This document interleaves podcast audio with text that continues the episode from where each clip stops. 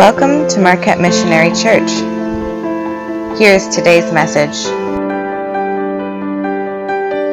Well, we're going to get into the uh, message part here. Last week, we are kind of starting a Thanksgiving series on hope. And as you heard within our worship team, Garrett talked a lot about hope. We sang songs last week, we sang songs this week, all dealing around this idea of hope. And last week we looked at Romans 5, verses 1 through 5, and I want to pick up on some of the verses that we looked at last week. And starting in verse 2, it says this out of Romans it says, We rejoice in hope of the glory of God.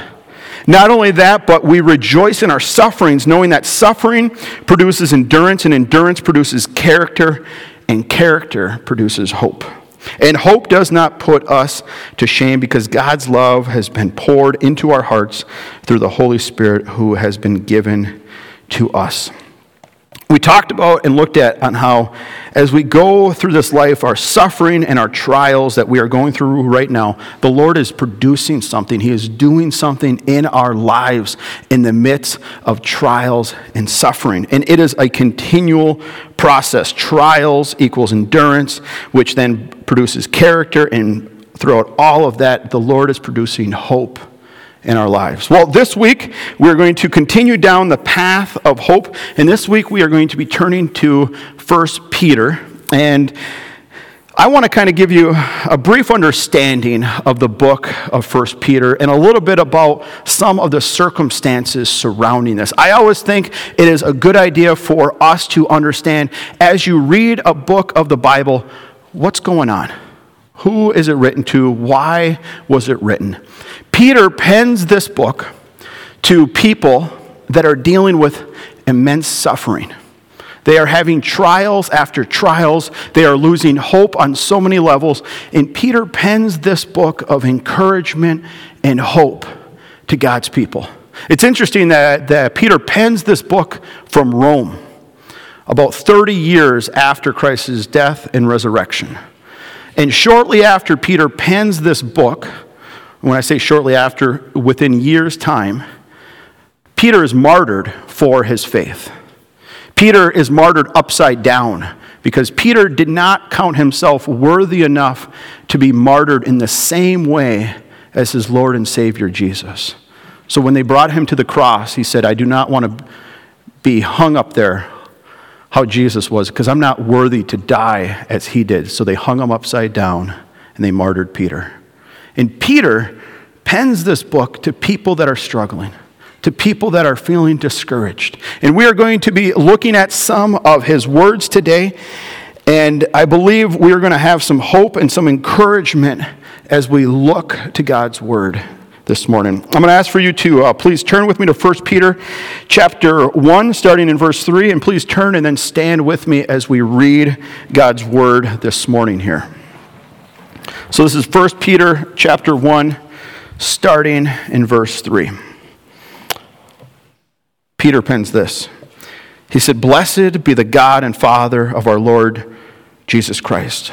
According to his great mercy, he has caused us to be born again to a living hope through the resurrection of Jesus Christ from the dead, to an inheritance that is imperishable, undefiled, and unfading, kept in heaven for you, who by God's power are being guarded through faith for a salvation ready to be revealed in the last time.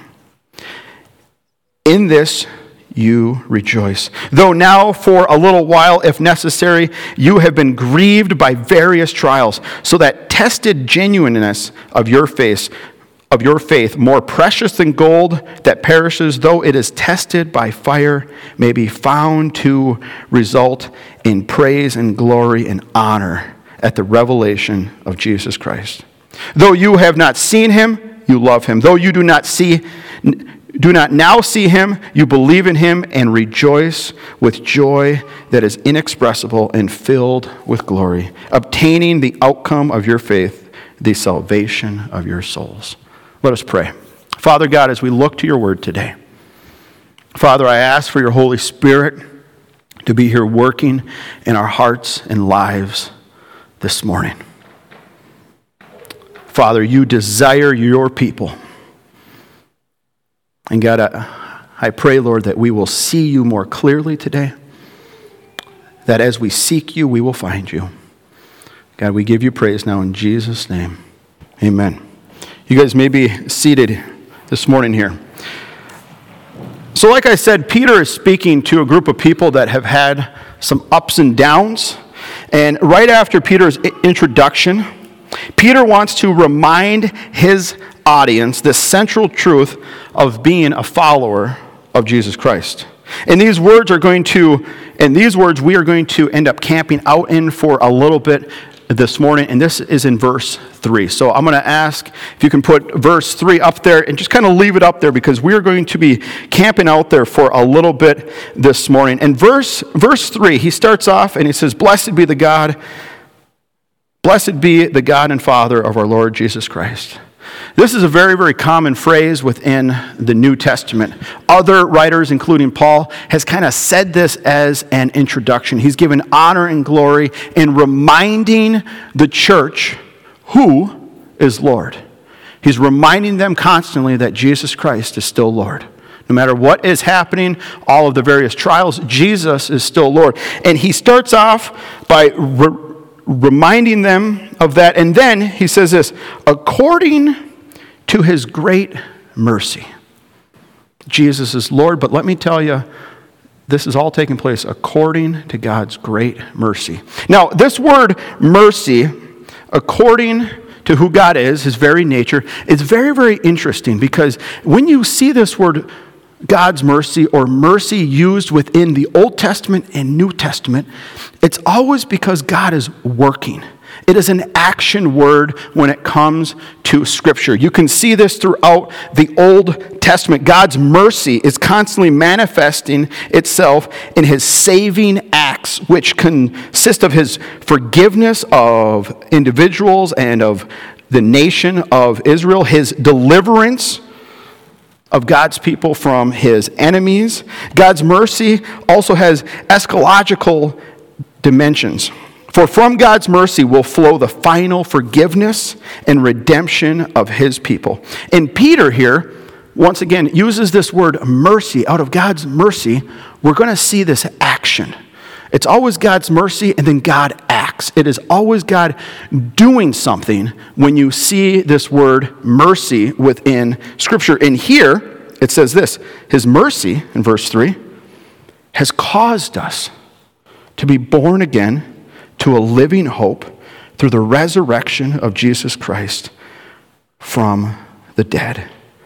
God's mercy has caused something to take place within people's lives. And Peter here points out that God's mercy has caused us to become born again. Now, this, this one term, I'm sure many of you know this term and have heard this term, and within Christianity, this term is a very well known term. And even within our world and culture, this term born again is used in many different places. Actually, up until 1976, before Jimmy Carter was running for president, this term was only really well known within Christian circles. And it was Jimmy Carter who famously called himself a born again Christian. And then that term, people, there was a book written on it, and, they, and this term started to become mainstream. It started to become used outside of the Christian circles. Even today, if we have a great example, is that if there is a baseball player that had a good season coming off of a relatively bad season, they say that that player has been born again. There is this, this term is used, but within Christianity, I sometimes feel like maybe this term sometimes get lost. It gets lost sometimes. Like, what does it mean to be born again? What does that term actually mean for us? Because here, this entire scripture verse hinges on those words. According to God's great mercy, has caused you to be born again into a living hope. So, this term, born again, I want to kind of explore it this morning. And I think the best way to understand this term and what God means by it is for us to turn to the Gospel of John, starting in, in chapter 3. So, many of you have probably read this, or if you've been in church, you probably know Pastor, I know exactly the road that you are going down here because this is actually the first time we see this term used, or I should say, this phrase, these words used. So turn with me to, uh, to, to the Gospel of John, chapter 3, and we're going to look at some verses here. There is a story, there is this interaction taking place that we are going to read about and then talk about this morning. It says this in uh, John 3, in verse 1. It says, Now there was a man of the Pharisees named Nicodemus a ruler of the Jews. This man came to Jesus by night and said to him, Rabbi, we know that you are a teacher come from God, for no one can do these signs that you do unless God is with you. Jesus answered him, Truly, truly, I say to you, unless one is born again, he cannot see the kingdom of God. Nicodemus said to him, How can a man be born when he is old? Can he enter a second time into his mother's womb and be born? Jesus answered, Truly, truly, I say to you, unless one is born of water and the Spirit, he cannot enter the kingdom of God. That which is born of flesh is flesh, that which is born of the Spirit is spirit. And he said this in verse 7 Do not marvel that I said, You must be born again. Verse 8 The wind blows where it wishes, you hear its sounds, but you do not know where it comes from or where it goes. So it is with everyone who is born of the Spirit. So we see this interaction here. We see this interaction, and Scripture points out very, very clearly there is a religious man, Nicodemus. He is a Pharisee, which just simply means he was a religious leader at the time. He was one of the workers at the temple. He was in charge of God's people. And it says here that Nicodemus comes to Jesus at night. And this has been, de- I should say, debated but questioned. Why did Nicodemus come at night? And there's all of these different theories, probably because he wanted to avoid the other religious people from seeing him come to Jesus. But, anyways, Nicodemus comes to Jesus and he starts off by giving Jesus all of this praise. Jesus, Rabbi, we know that you must be from God. You do all of these wonderful signs. I see all of these miracles. And he starts off by praising Jesus. And it's interesting here. Notice how Jesus doesn't go down that path. Jesus is very, very good at this. As you read the New Testament and the Gospels, people come to Jesus all of the time and they ask him questions. And watch how Jesus always like cuts through all the fluff. You know, they, you know, Nicodemus comes, "Oh yeah, Jesus, you're just this great teacher." And Jesus could have easily have said, "Well, thank you, Nicodemus. You know, it's quite an honor coming from such a great religious man like yourself here." He doesn't do any of that. He cuts right through all of it. And Jesus gets right to the heart of the matter. And I think the reason why Jesus does this here is because Jesus knew he didn't have a whole lot of time with this guy. Jesus knew this guy, he wasn't going to be coming back the next morning for more conversation because of his stance and his influence where he was in his life. So Jesus cuts right through everything, and Jesus says this He says, Truly, truly, I say to you, Unless one is born again, he cannot see the kingdom of God. In other words, here, Nicodemus, stop talking about all of these peripheral matters and personal honors. The thing I want to get across to you is this there is something a person absolutely must do in order to see the kingdom of God. Now, in theology and philosophy, there are distinctions. And one distinction that is very important in these disciplines is the one between what is called a necessary condition and a sufficient condition. And this is what I mean by that here. A necessary condition is defined as something that absolutely must happen before something else can follow. Give you a quick example here. In order for fire to ignite, the presence of oxygen is absolutely required. You cannot have fire without oxygen. We all know this. If you know anything about, you know, trying to get a fire started, if you've been camping, when I go camping, I bring my, my battery powered leaf blower. You can get a lot of oxygen onto that fire very quickly. But oxygen is an, is an absolute necessity for fire to be started.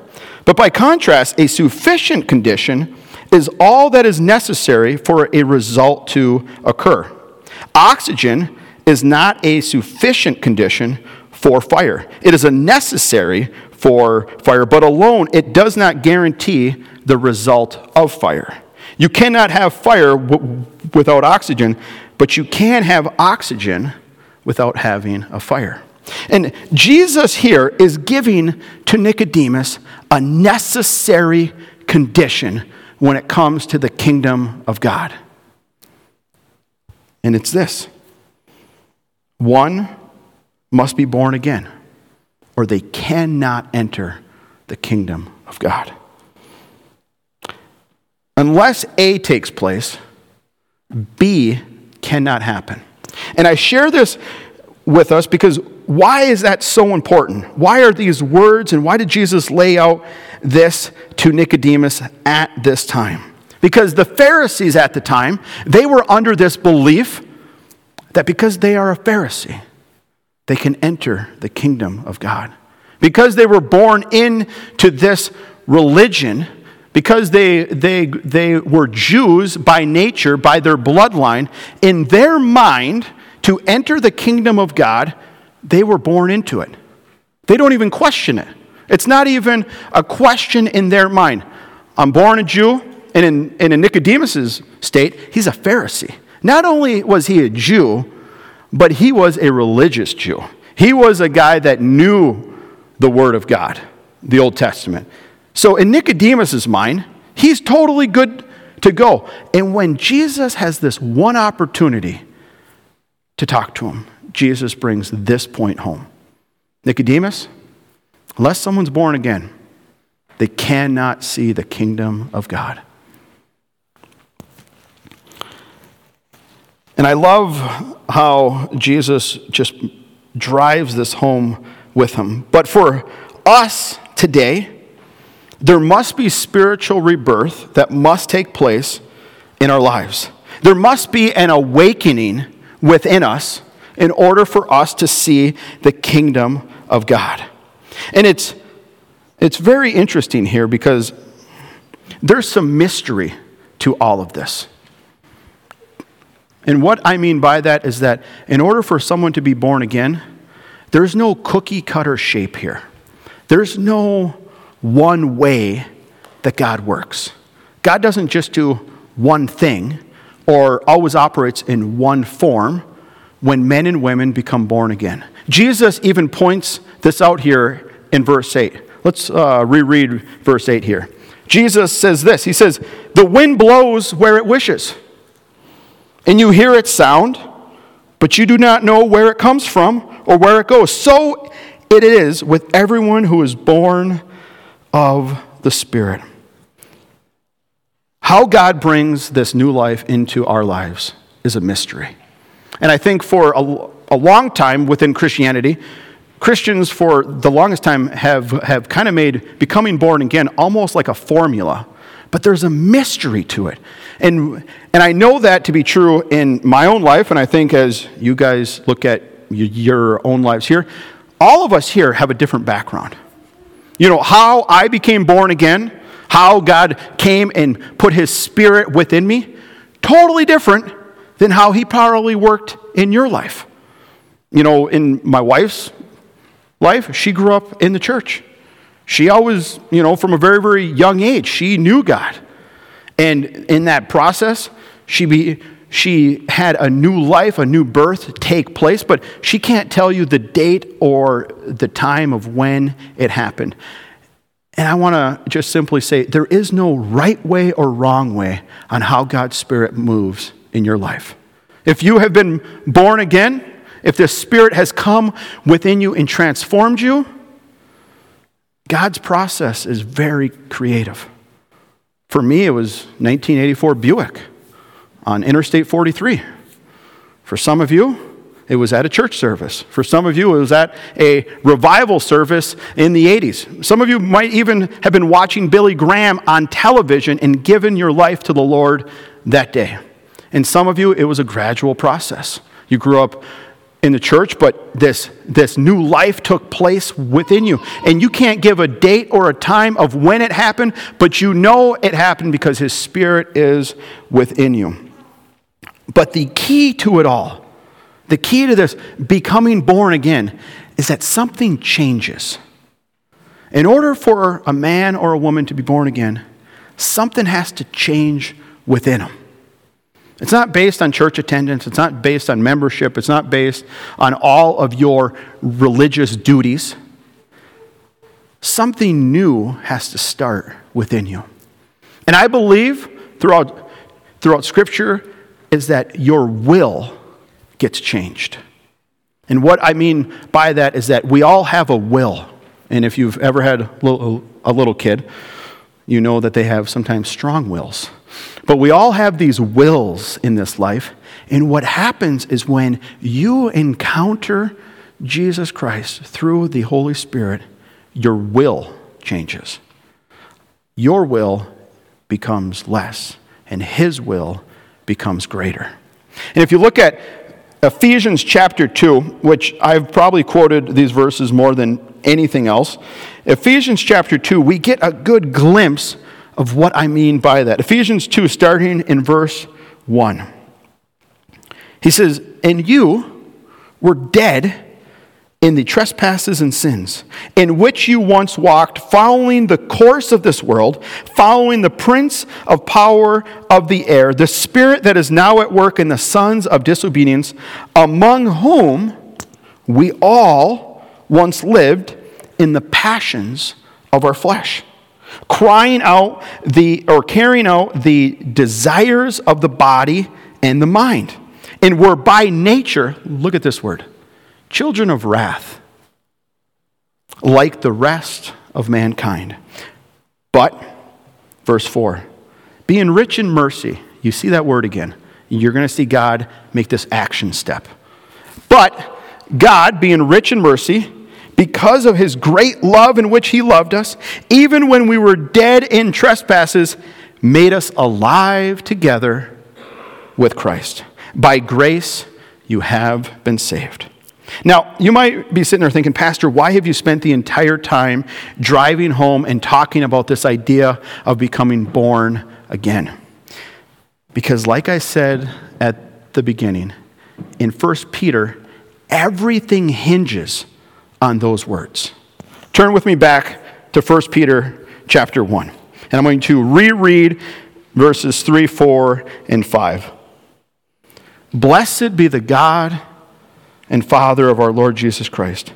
According to his great mercy, has caused us to be born again to a living hope through the resurrection of Jesus Christ from the dead to an inheritance that is imperishable, undefiled, and unfading, kept in heaven for you, who by God's power are being guarded through faith for, yourself, for a salvation ready to be revealed in the last time.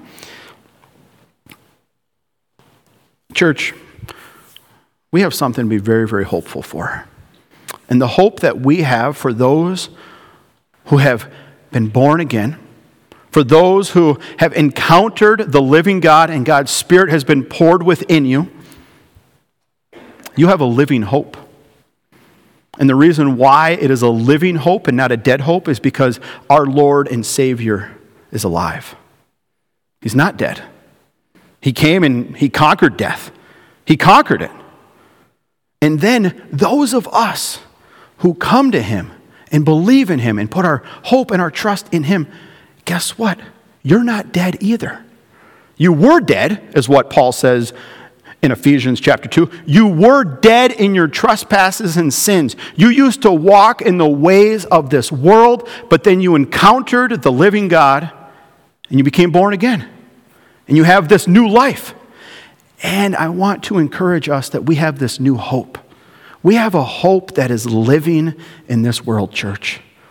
And I think right now in this season, I'm seeing too many Christians getting discouraged, maybe, maybe getting a little bit fearful. And I want to encourage you the God who died and rose again for you, this Jesus Christ who left heaven and came down and sacrificed everything for you and for me is alive. And our hope is in him. And I think that we really need to be encouraged in this because in this season there are trials and there are difficulties. But I'm telling you this there is nothing in this world to be afraid of. The reason why is because this world will pass away. And one of these days, you and I will all leave this earth on God's perfect timing and we will be with Him. But those who have been born again have this hope. Those who have encountered the living God have a hope that transcends everything else in this world.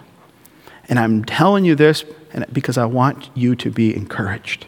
I realize this season is a weird season, it's a crazy season, and there's a lot going on, but you, who are Jesus Christ, have a living hope.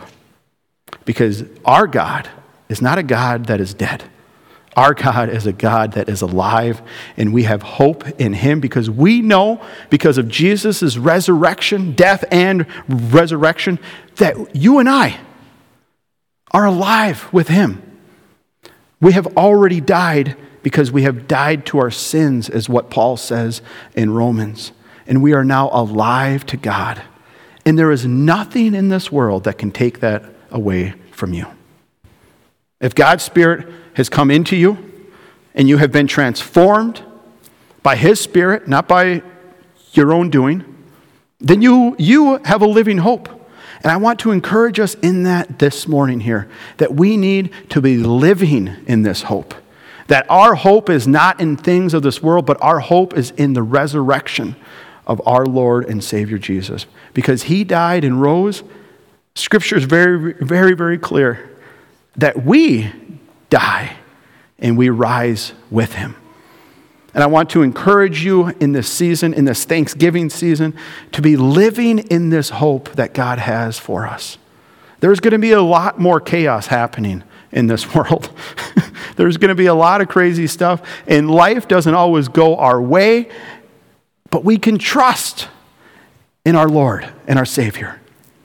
And we can lean on the fact that He already died, He already paid the price for our sins and our wrongdoings, and He conquered it all. And if we as a church can just stay focused on Him and hopeful in Him and in Him alone, I believe God can carry His church through any circumstance. Any circumstance. As Peter was writing this, Nero was in charge. We've never seen a Nero in our time. If you want to talk about some crazy, crazy stuff taking place to Christians, feeding them to the lions, burning them. Um, he burned down Rome and then he blamed Christians. I mean, just some crazy, crazy stuff. But there's hope, not based on circumstances, not based on what's happening around us, but there's hope because of who Jesus is. And I want to encourage you today with those words. And I also want to be challenging you. I don't know if all of you here have been born again. I don't know if you have given your life to Christ and His Spirit has come within you and given you a new life. Some of you might have been attending church for years or for decades, and you, you might be falling into the camp of just Nicodemus. Well, you know, Christianity has just always been who I am. Jesus looked at him and said, You must be born again, or you will not see the kingdom of God. And becoming born again, there's no magic formula, there's no special prayer. It is simply us coming to God and saying, God, I give you my will, I give you my life for your life. It's this beautiful exchange.